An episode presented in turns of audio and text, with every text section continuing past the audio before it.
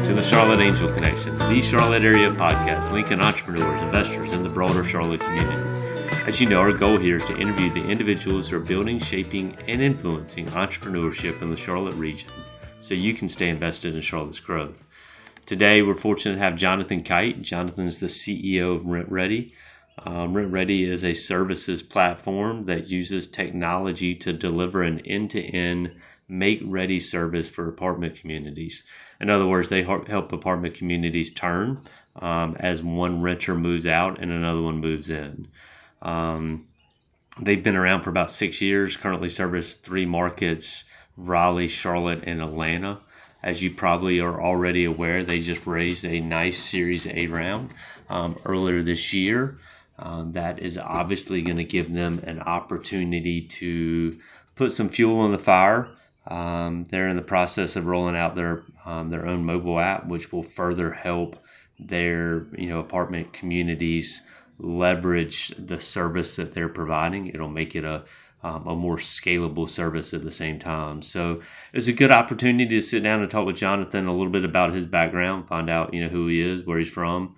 Um, uh, hint, he's from Charlotte, so um, we'll talk about his um, uh, his his co-founders uh, Will and Ryan, um, what each one of them brings to the um, to the table from a management um, team perspective, um, and then how the how well the three of them mesh, how they're growing the company, um, and what they see for the future. It's a really interesting podcast today with uh, with the Rent Ready team.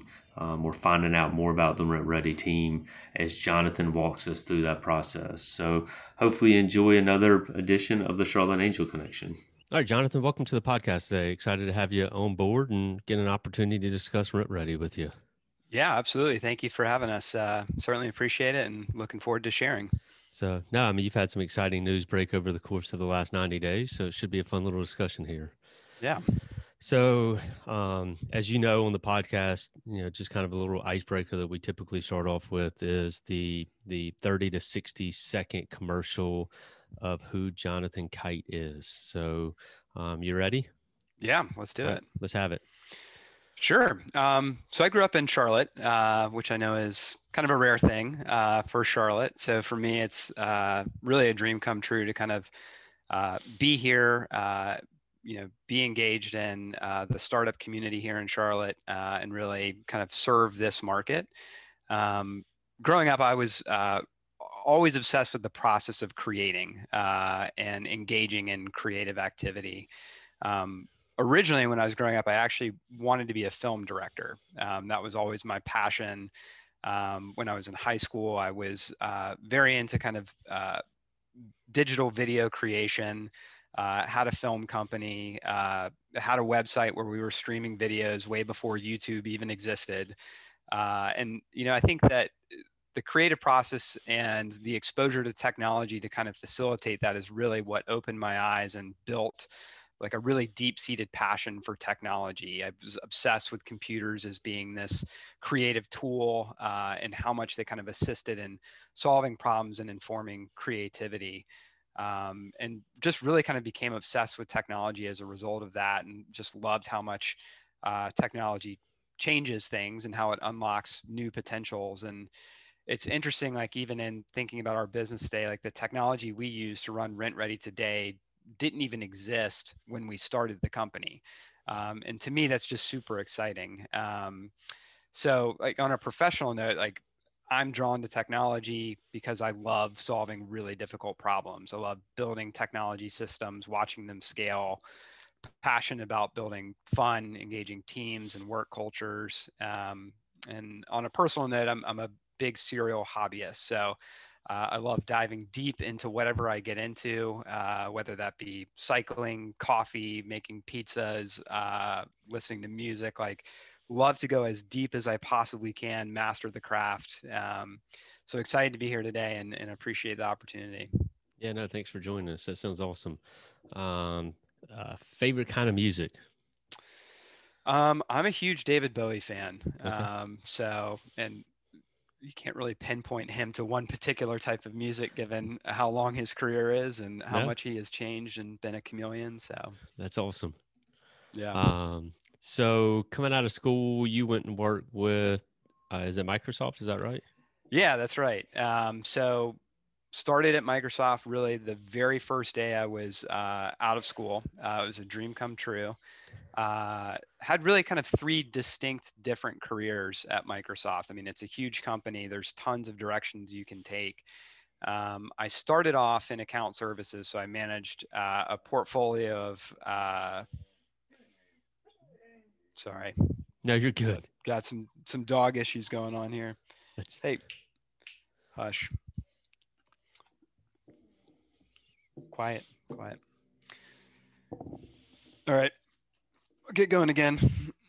So, um, so I started right out of college at Microsoft, which was really a dream come true, um, and I had kind of three very distinct, different careers at Microsoft. Uh, started off in account services, uh, so managed a portfolio of clients uh, in the southeast, uh, really advising them on product product strategy. Um, so it was part sales, part customer service. Uh, and for me, it was really foundational because it really ingrained a sense of customer service uh, in me. Uh, at Microsoft, you're kind of given an opportunity to take a couple of different routes. Um, you can either get very technical or you can kind of be more focused on the customer. Uh, and less technical. And for me, I wanted to be more technical, more involved in product and product development. Uh, so in my sort of second stage at Microsoft, uh, I joined a group within there that focused on uh, operational consulting. Uh, so kind of shifted gears and started to live out of a suitcase uh, for a number of years. Uh, and really worked with a number of clients across the country, kind of focused on operational excellence around things like uh, system configuration, system monitoring, IT planning, uh, risk assessment, deployment, um, and again saw a ton of different companies uh, and was exposed to kind of how they use technology to solve problems for their particular business, um, which was you know a really great opportunity um, but for me uh, you know when you do consulting it's a very short term interaction or a very short term engagement where you're focused on solving a very specific problem uh, and you kind of help drive a customer to a resolution in solving that problem but you never really get to see what the long term impact uh, of your work or those those changes ultimately are um, so uh, in my third act at Microsoft, I kind of shifted uh, and moved to Seattle and worked as a program manager on uh, an incubated team that was really focused on taking this legacy piece of software that Microsoft engineers used to actually go on site to customers and install um, to perform a, a series of monitoring steps for them and to convert that into a modern cloud service. Um, and we were doing this really pre Microsoft Azure. So before, you know, the big boom of AWS and Azure. And we had uh, this awesome opportunity of really using pre-access versions of what would eventually become Azure um, to, to build this new cloud service. Um, and for me, I was just really blown away with really the speed and scale uh, that cloud technology really enabled in terms of taking an idea from a business concept uh, into something that you could execute on a global scale in a matter of under a year uh, versus something that used to take you know decades to really build in terms of that level of scale. Um, and so like that was a i think a truly foundational experience for me uh, in terms of opening my eyes and uh, to what technology could really do for a business. Um, and a lot of the learnings, you know, really across all three of those roles uh, have really helped me in terms of uh, building what Rent Ready is today. And it was in that last position when you're out in Seattle that Rent Ready started to come about. Is that right? Yeah. Uh, so I was out in Seattle, uh, and my two other co-founders, uh, Will Brew, Ryan McMillan, uh, kind of met in Charlotte and started talking about this idea.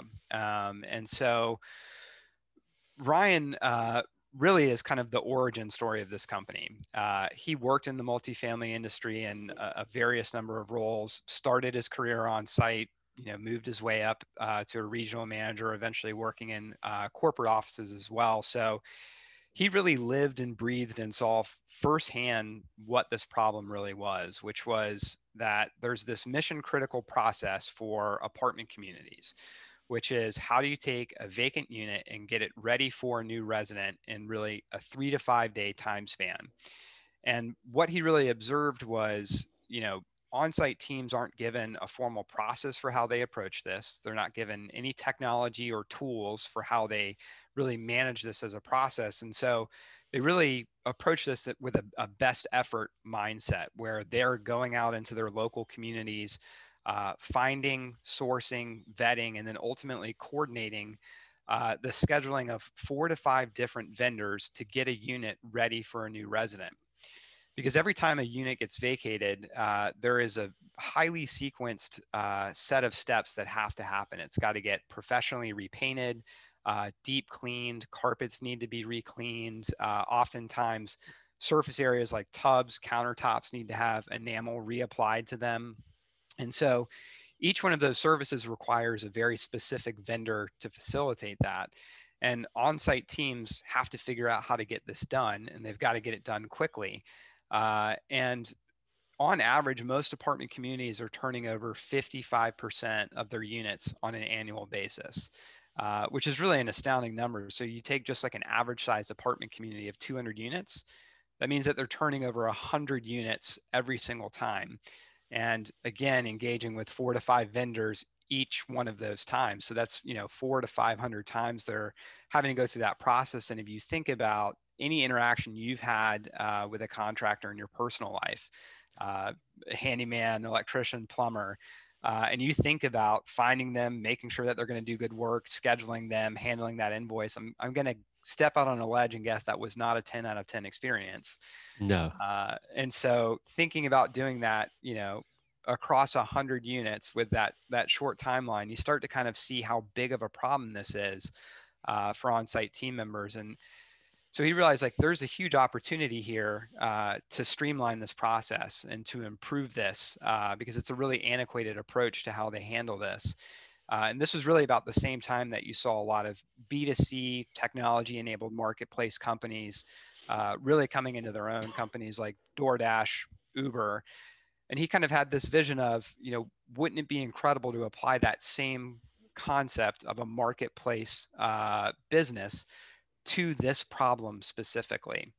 Uh, and so he and Will kind of started talking about this this business idea. Uh, and I grew up with Will uh, here in Charlotte, and you know Ryan had this really insightful uh, vision. Will has this incredible business background coming from investment banking, uh, working uh, to kind of make investments in other companies and help them grow and scale. And you know, he approaches like a banker does, like looking at the the opportunity, uh, the market. Uh, and so the two of them approached me and kind of just innocently asked a question.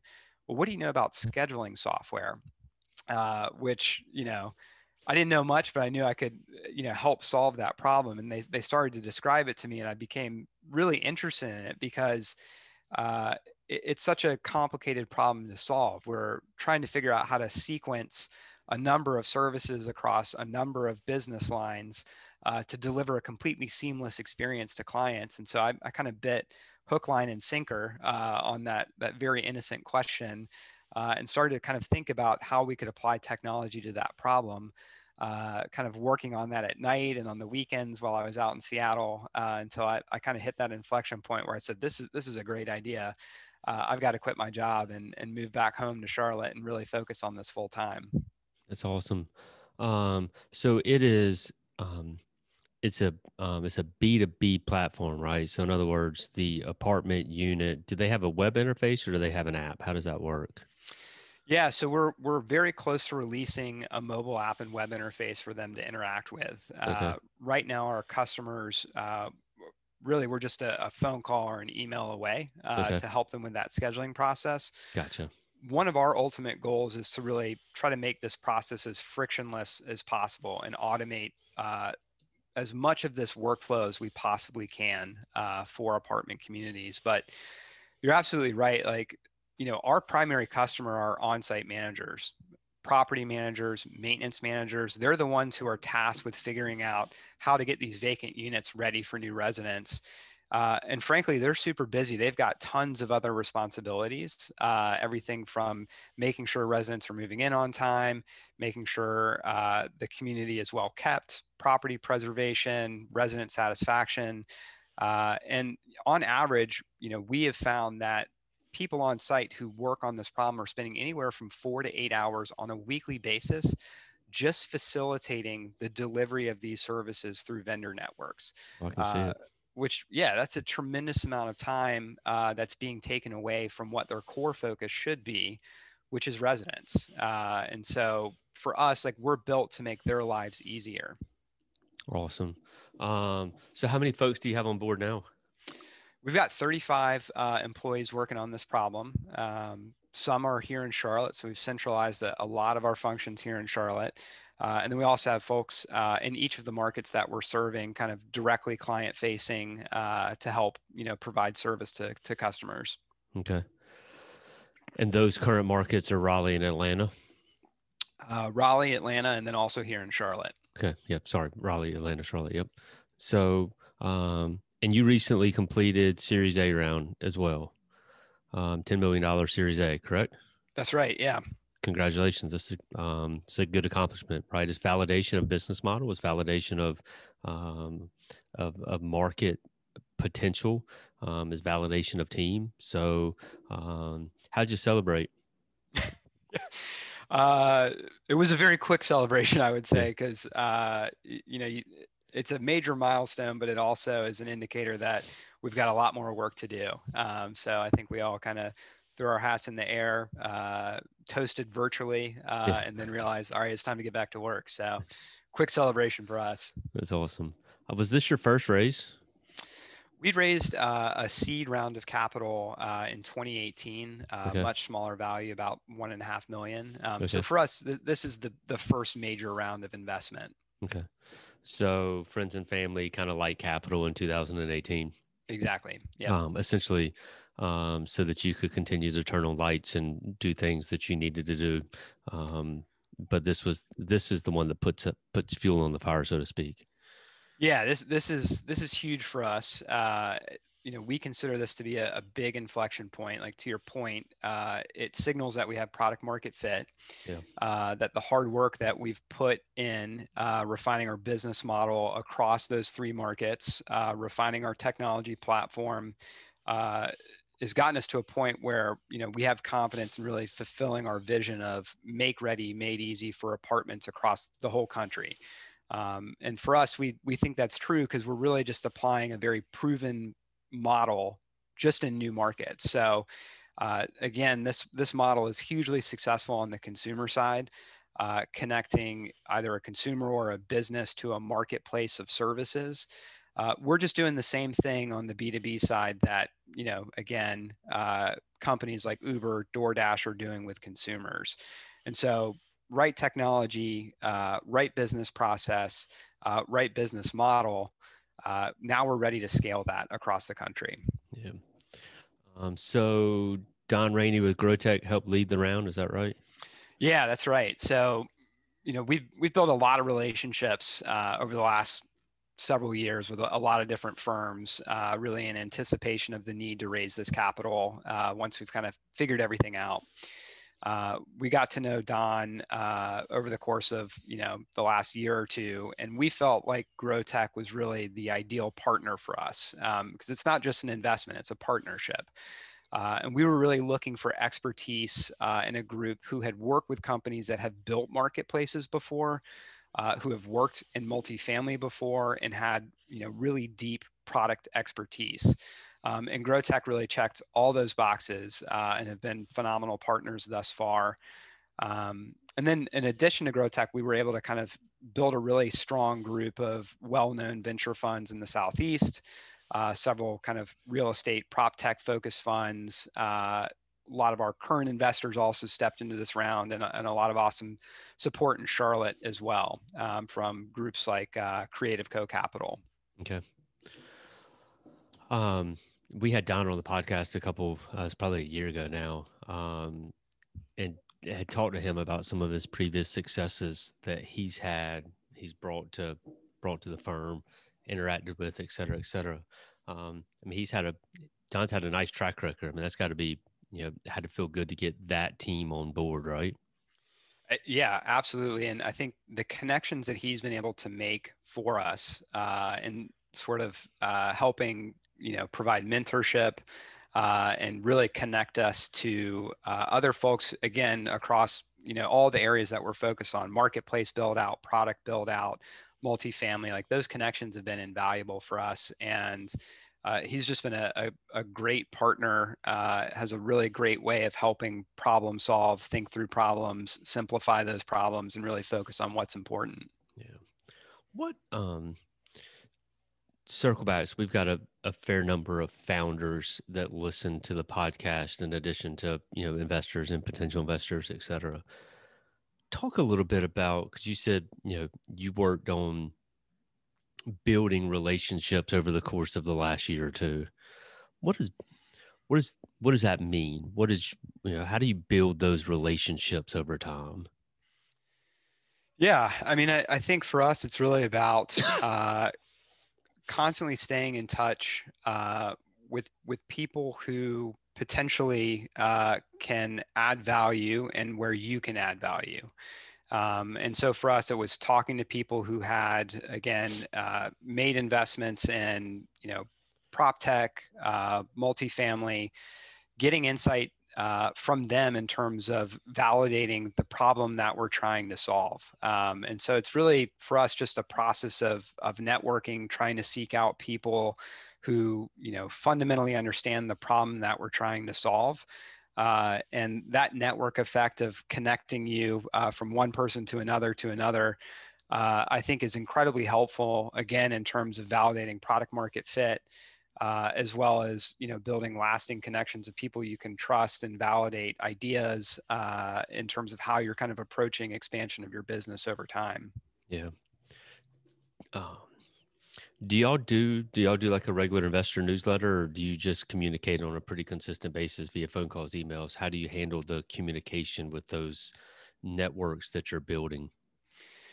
Yeah, so uh, we do try to provide uh, consistent communication with sort of a newsletter style, just like you're you're kind of calling out. Uh, usually every other month or quarter uh, to that group to kind of keep them aware of you know big projects that we're focused on, you know, big sales opportunities that we're approaching. Um, super helpful for us. Like uh, in the last year, one of the things that Rent Ready did in response to uh, the pandemic was actually launch a new service line uh, that was focused on providing electrostatic uh, disinfectant spray directly to apartment communities and vacant units common areas. And and that was you know a, a pivot and a project that you know communication to our investor group led to our ability to suddenly scale that idea out on a national level through the connections that they had in the multifamily industry and quickly go from this idea of like you know this is something that we think the multifamily industry needs is underserved uh, and this is how we're going to approach it uh, to then being connected with you know VPs of different multifamily groups and be able to kind of pitch this idea on a national level. And so, like that communication uh, with your investor group is key, uh, you know, in terms of getting great advice, but also in helping you kind of scale your business and validate an idea uh, that you want to take to market quickly. You brought up a really good point, which is 2020 happened to be a different year. Yeah, a couple that's, different an levels. understatement. Yeah. Yeah. Um, it did not go according to script. How's that? Um, how did that impact y'all early on, and then as the year um, as the year developed, um, as we kind of started to see what it was going to look like, and um, yeah, I mean, I guess through the summer.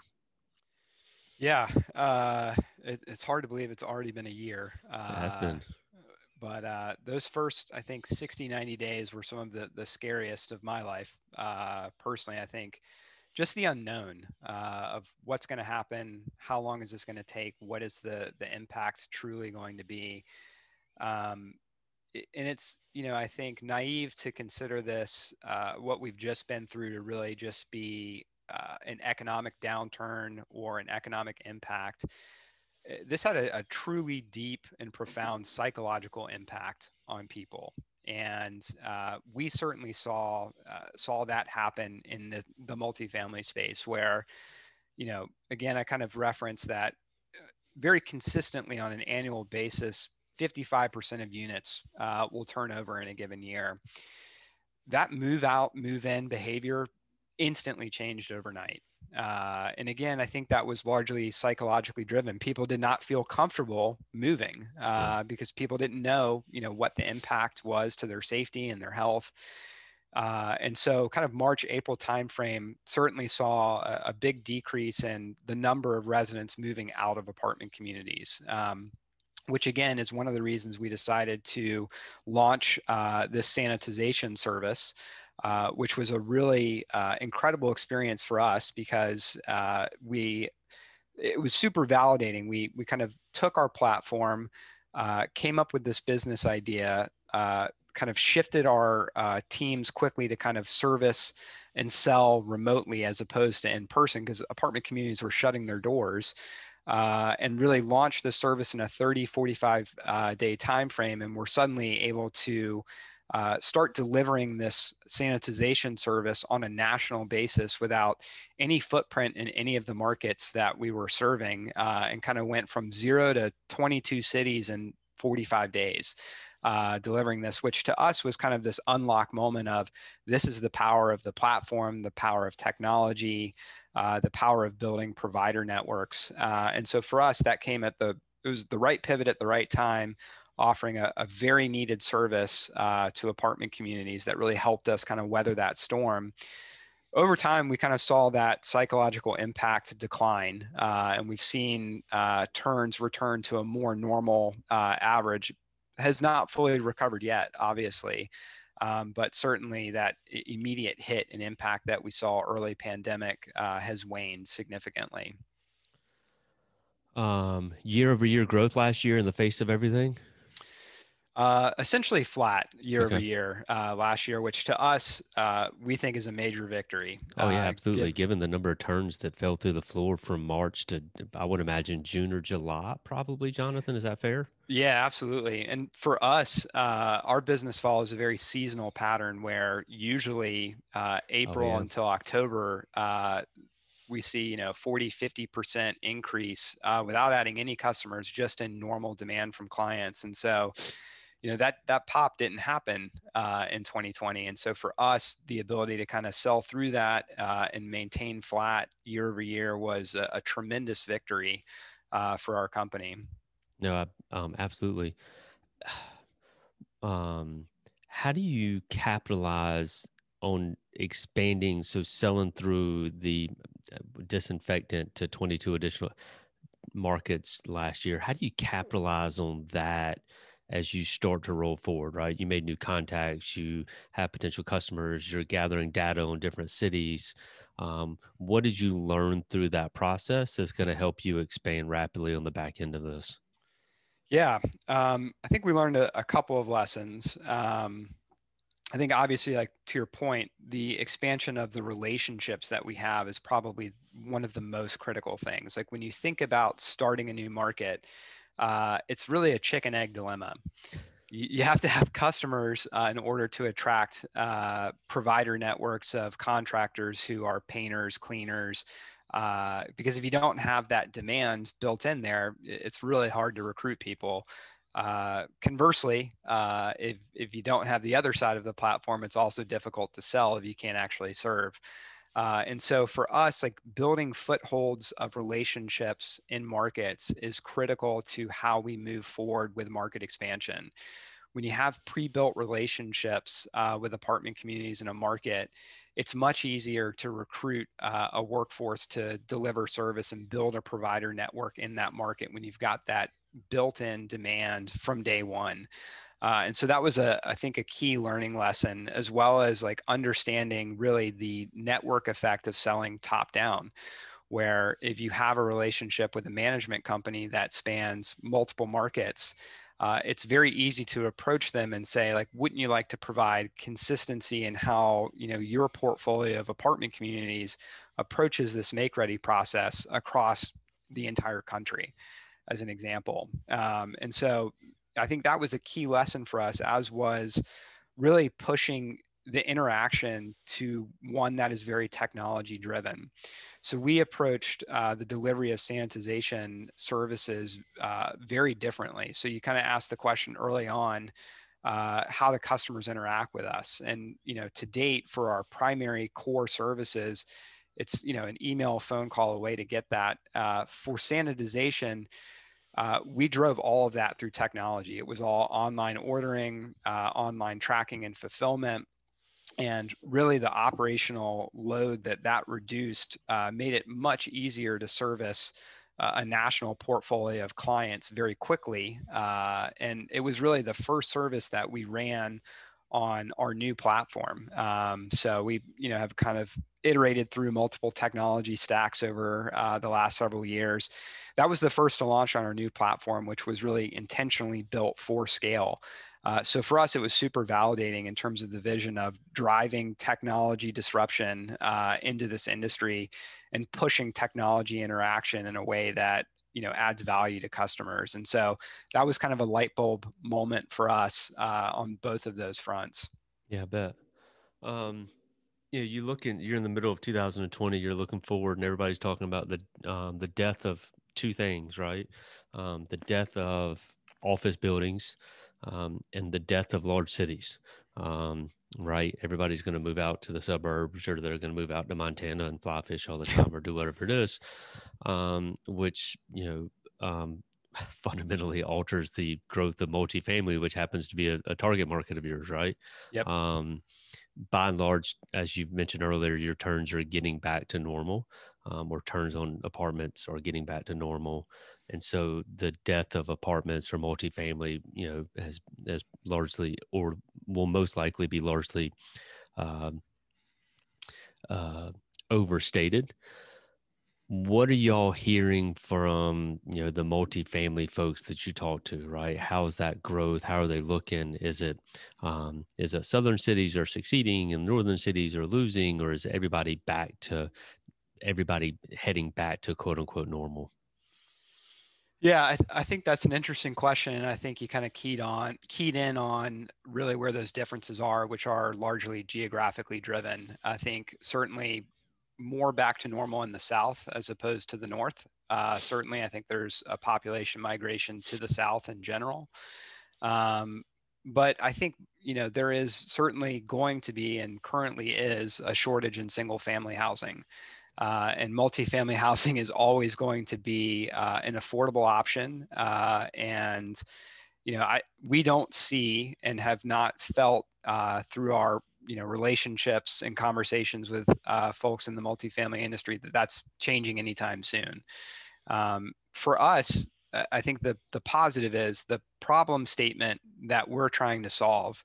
Uh, the challenge that on-site teams face is a problem that exists uh, in every MSA and also every secondary and tertiary market uh, out there, regardless of the apartment community size, uh, the apartment community location. This is a problem. Uh, and in fact, you could state that outside of major MSAs, this is acutely even uh, a larger problem where it's difficult for folks to kind of staff and build networks of contractors and vendors to really service apartment communities. And so for us, uh, you know, MSAs are always going to be a target, but those secondary and tertiary markets as well, I think are going to see an increased demand uh, that wasn't actually there a few years ago and potentially sort of changes or reshapes our strategy of how we think about geographic expansion moving forward. Um, so so southern southern cities for for a while for rent ready then. Yeah and uh, for a couple of reasons. I mean obviously like it's much easier to, to launch a market uh, within closer geographic proximity uh, in terms of you know actually being able to put boots on the ground. Uh, for us like when you think about the difficulty of launching a market i think it's critically important that uh, leadership is there uh, and, and really helping and engaging in that process like we are a very grinded out company and realize that uh, everybody's effort, regardless of who you are, is critical to success. uh, when we launched both Raleigh and Atlanta. All of the co-founders were there every week, uh, helping you know directly with recruiting, vetting of provider networks, going door to door to do sales.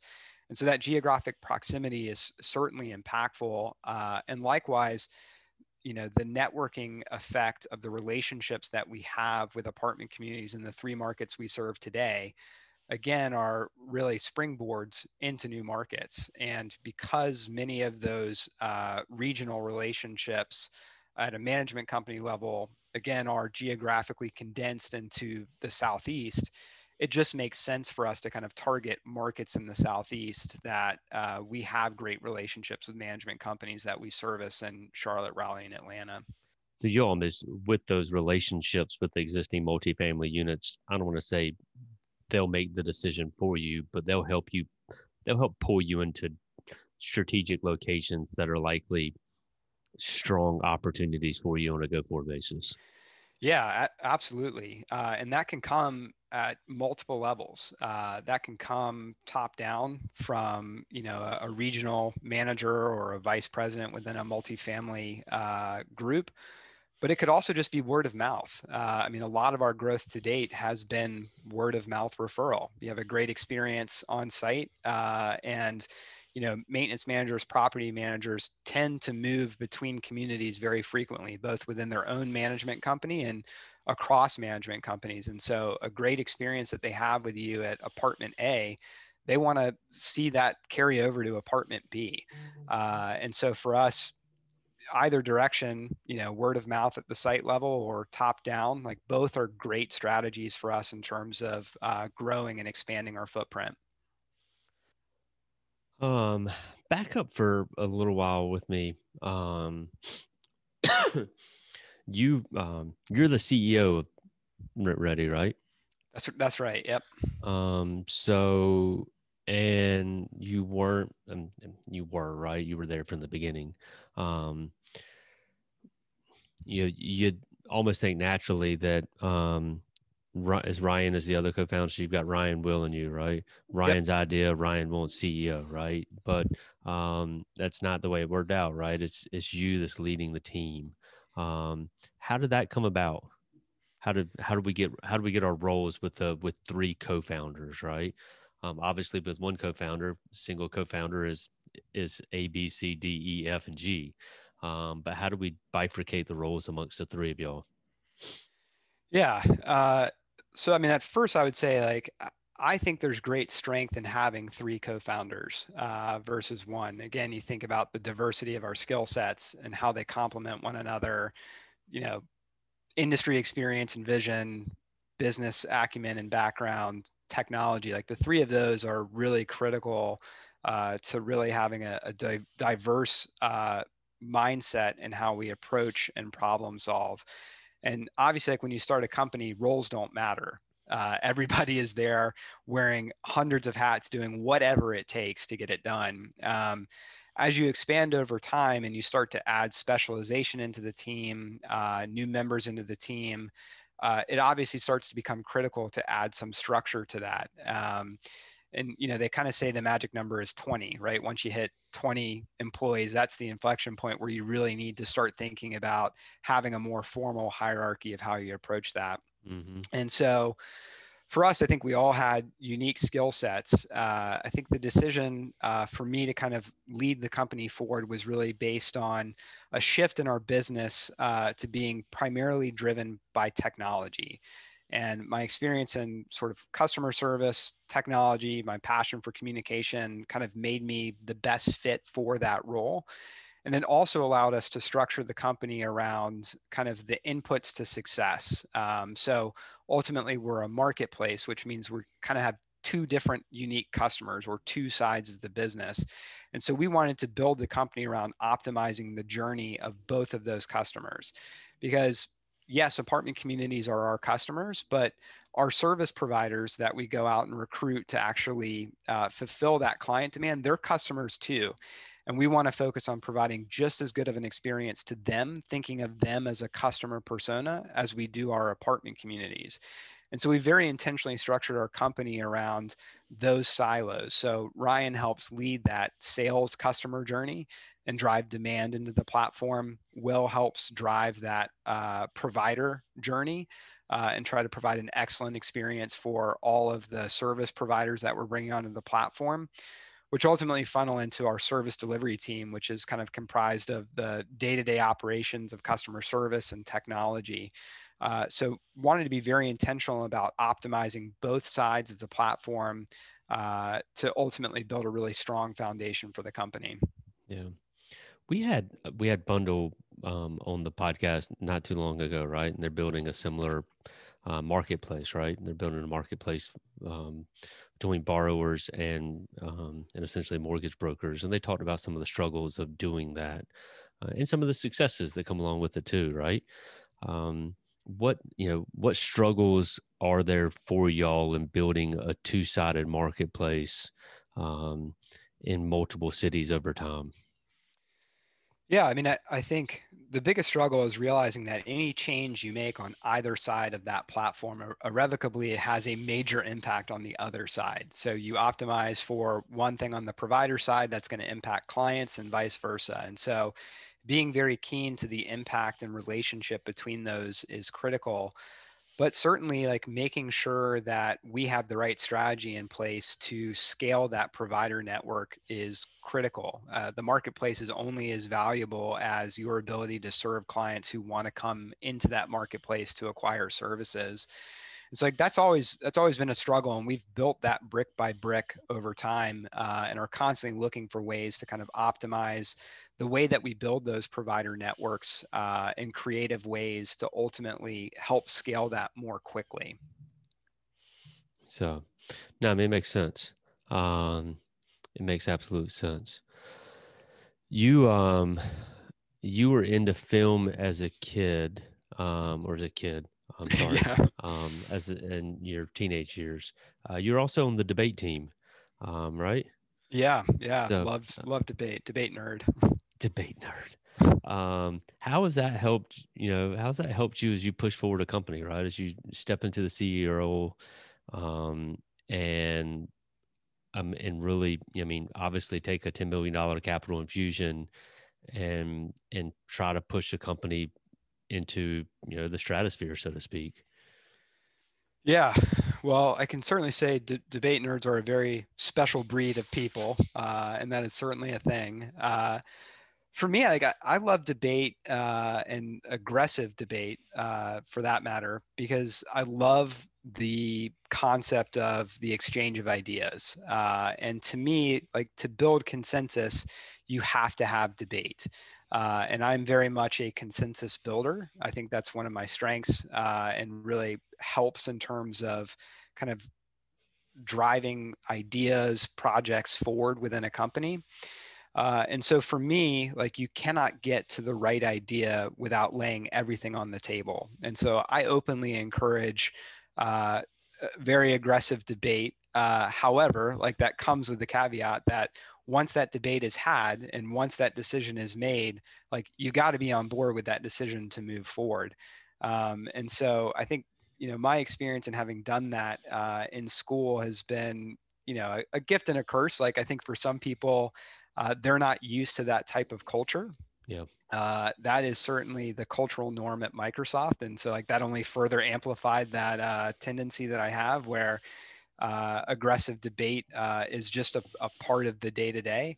And that's something that I, I, have intentionally tried to replicate here at RentRedi. Uh, like get the people who are impactful to making a decision in a room, engage in the debate, and again like realize it's not about hurt feelings it's really about getting to an optimal outcome and you can't get there unless there's free exchange of information uh, and opinion yeah um, no, I mean it makes sense. I mean, it's always I don't. I think you're the first debate. I've never heard it called a debate nerd, but I'll take your word for it. I think you're the first debate nerd I've had on the podcast. So it's an honor. yeah, absolutely. Um, so you you raised some capital. Um, and you know economy is obviously turning back on southeast continues to deliver um, what's the what's the intention how are, how is the company how's rent ready going to use use the capital what's the strategy for really you know um, putting on uh, are putting the pedal to the metal, so to speak, and and really letting the company go now? Yeah, um, I think it's it's really threefold. Uh, so first and foremost, it's really about uh, doubling down on investment in technology. Um, so, like at its core, uh, our customers view us as a service provider. And when you compare and contrast the way they approach solving this problem today, like our number one value prop to them is we are a streamlined single source provider of all of these services. Um, and really, what we're building from a technology perspective has all been in focus of fulfilling that particular value prop to clients. Like, how do you build a platform that facilitates the sequencing and scheduling and delivery of, you know, 40, 50,000 uh, instances of painting and cleaning on an annual basis?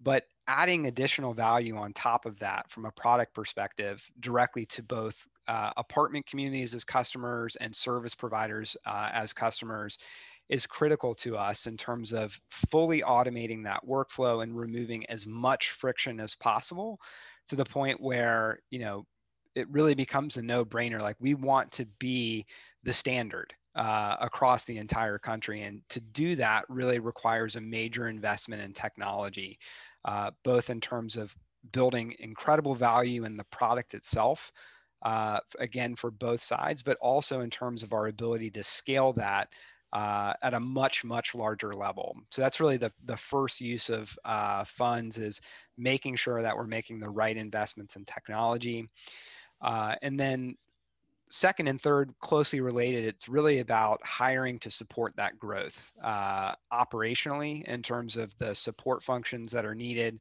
across customer service uh, across quality management uh, but also to actually launch new markets geographically, um, which takes capital, takes time, takes hiring. Uh, and so, really, those three things technology, operational growth, and, and market launches uh, were really the intent behind the capital raise.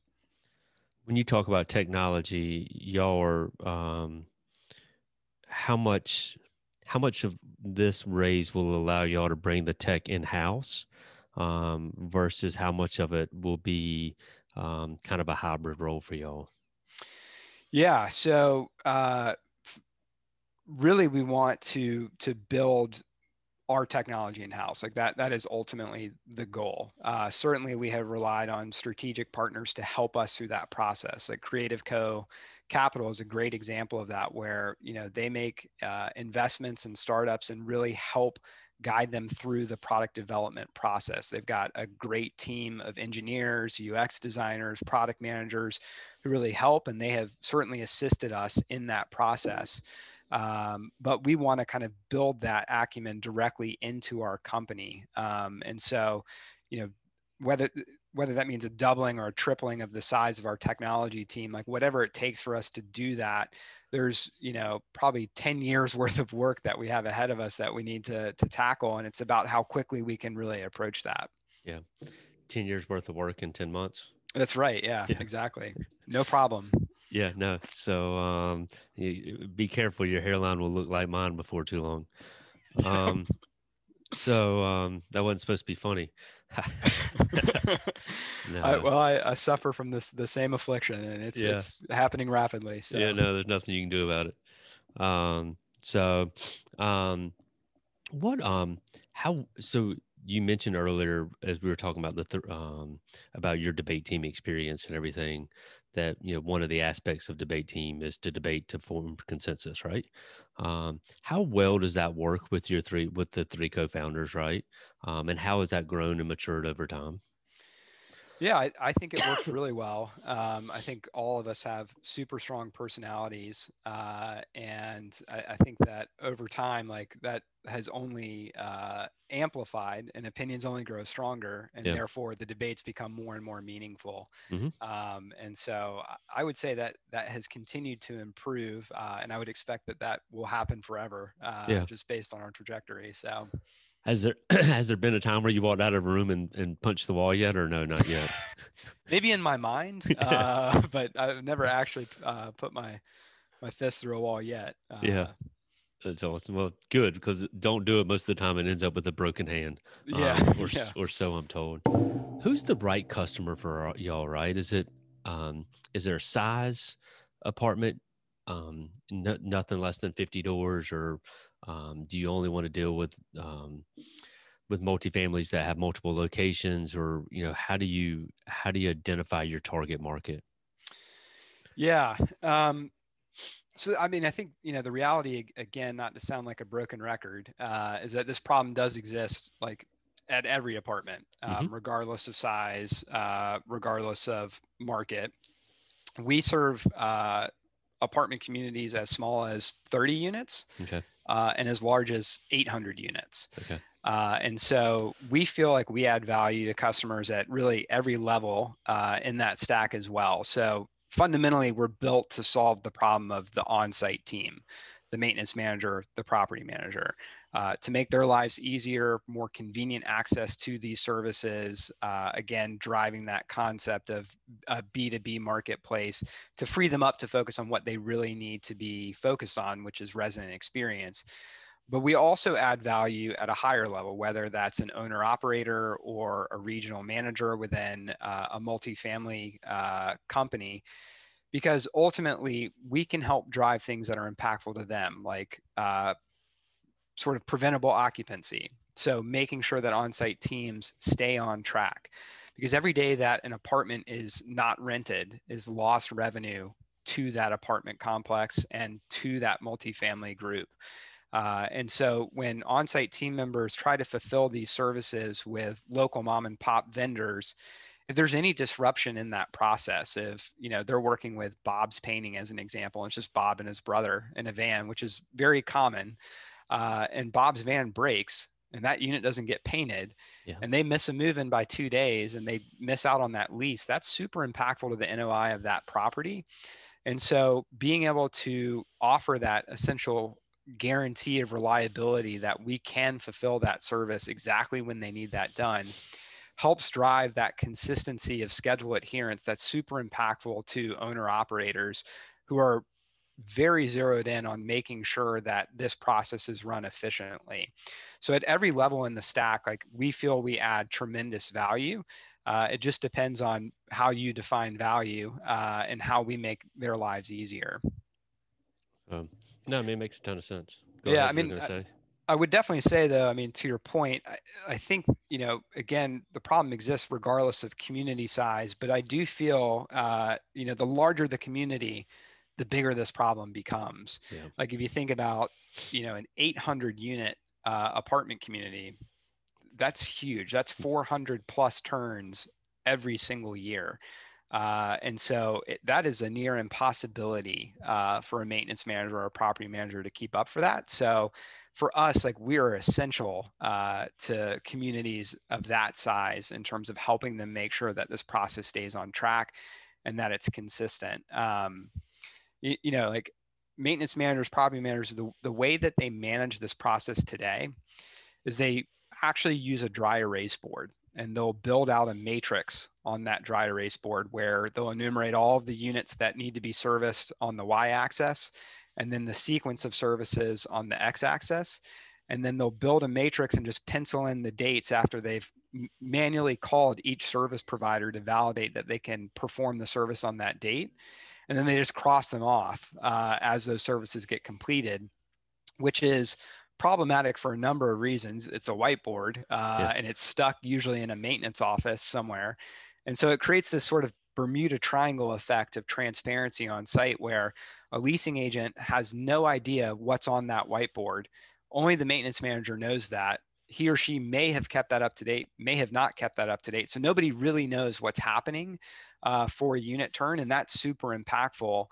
And when we think about our product and the vision of where we want to take that, like the recreation of that turn board experience that they are building on a whiteboard today is critical to the product that we're building and soon will release where we want to give on-site team members the ability to create a customizable digital equivalent of that whiteboard that they can manage themselves everybody on site has access to that so there's full transparency into what's happening they place an order it shows up on their turn board in the sequence that they want as our service pros are interacting with their mobile app, clocking in, clocking out, that turn board is updating in real time. So they have immediate line of sight into what's happening in that unit, um, which is, a, again, a wholly different experience than how they approach this process today. And you can kind of see how impactful that is in terms of uh, building value as an organizational tool uh, for on site team members to manage this as a process.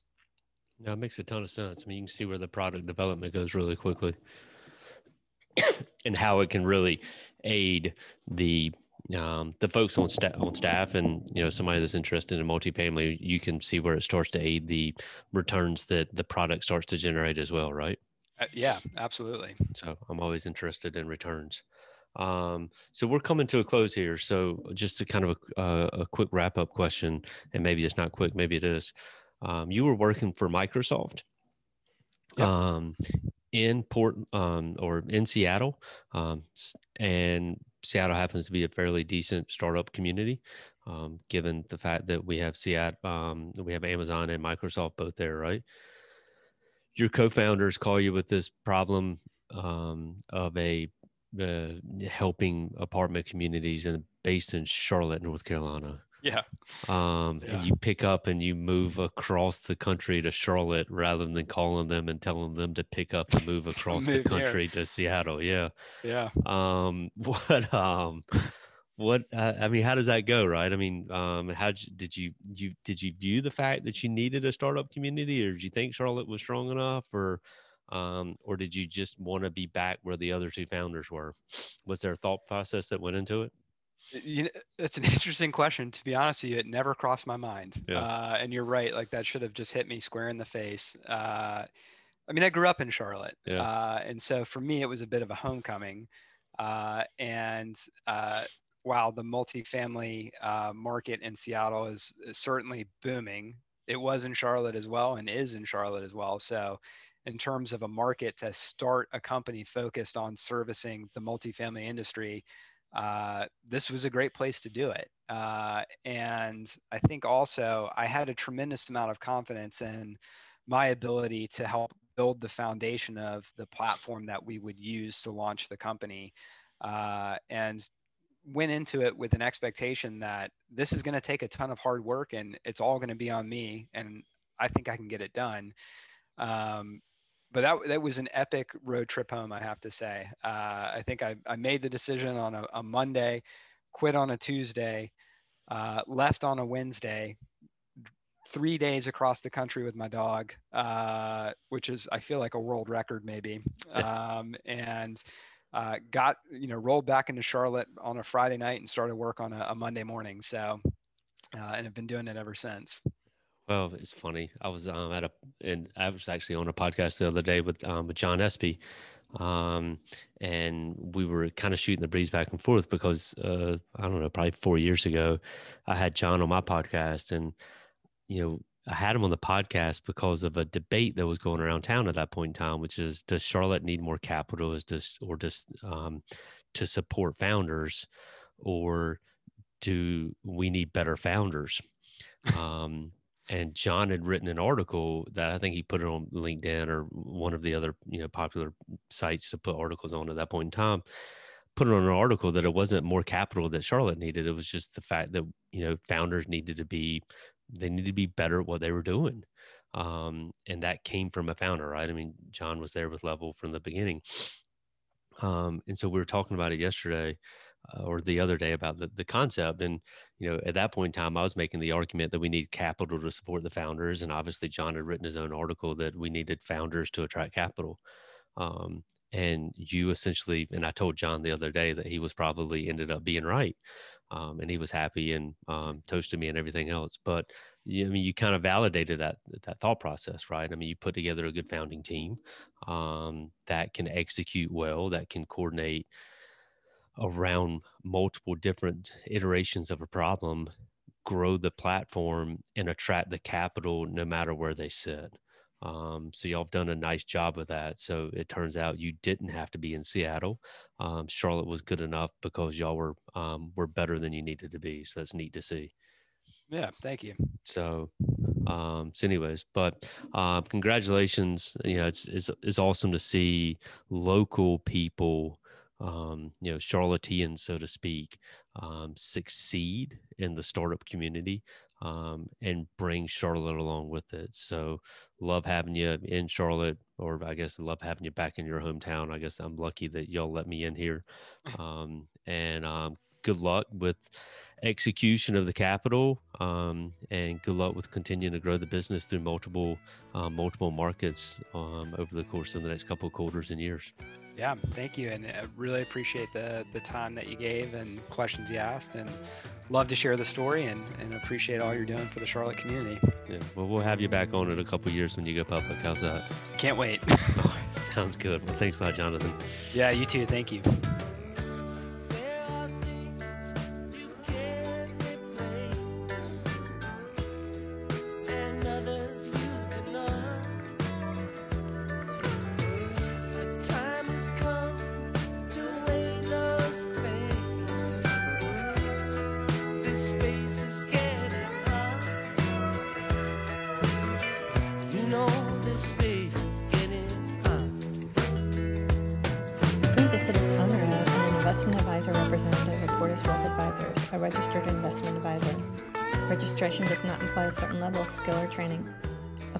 Expressed on this program do not necessarily reflect those of Portus Wealth Advisors. The topics discussed and opinions given are not intended to address the specific needs of any listener. Portus Wealth Advisors does not offer legal or tax advice. Listeners are encouraged to discuss their financial needs with the appropriate professional regarding your individual circumstance. Investments described herein may be speculative and may involve a substantial risk of loss. Interest may be offered only to persons who qualified as accredited investors under applicable state and federal regulation or an eligible employee of the management company. There generally is no public market for the interest. Prospective investors should particularly note that many factors affect performance, including changes in the market conditions and interest rates, and other economic, political, or financial developments. Past performance is not and should not be construed as indicative of future results.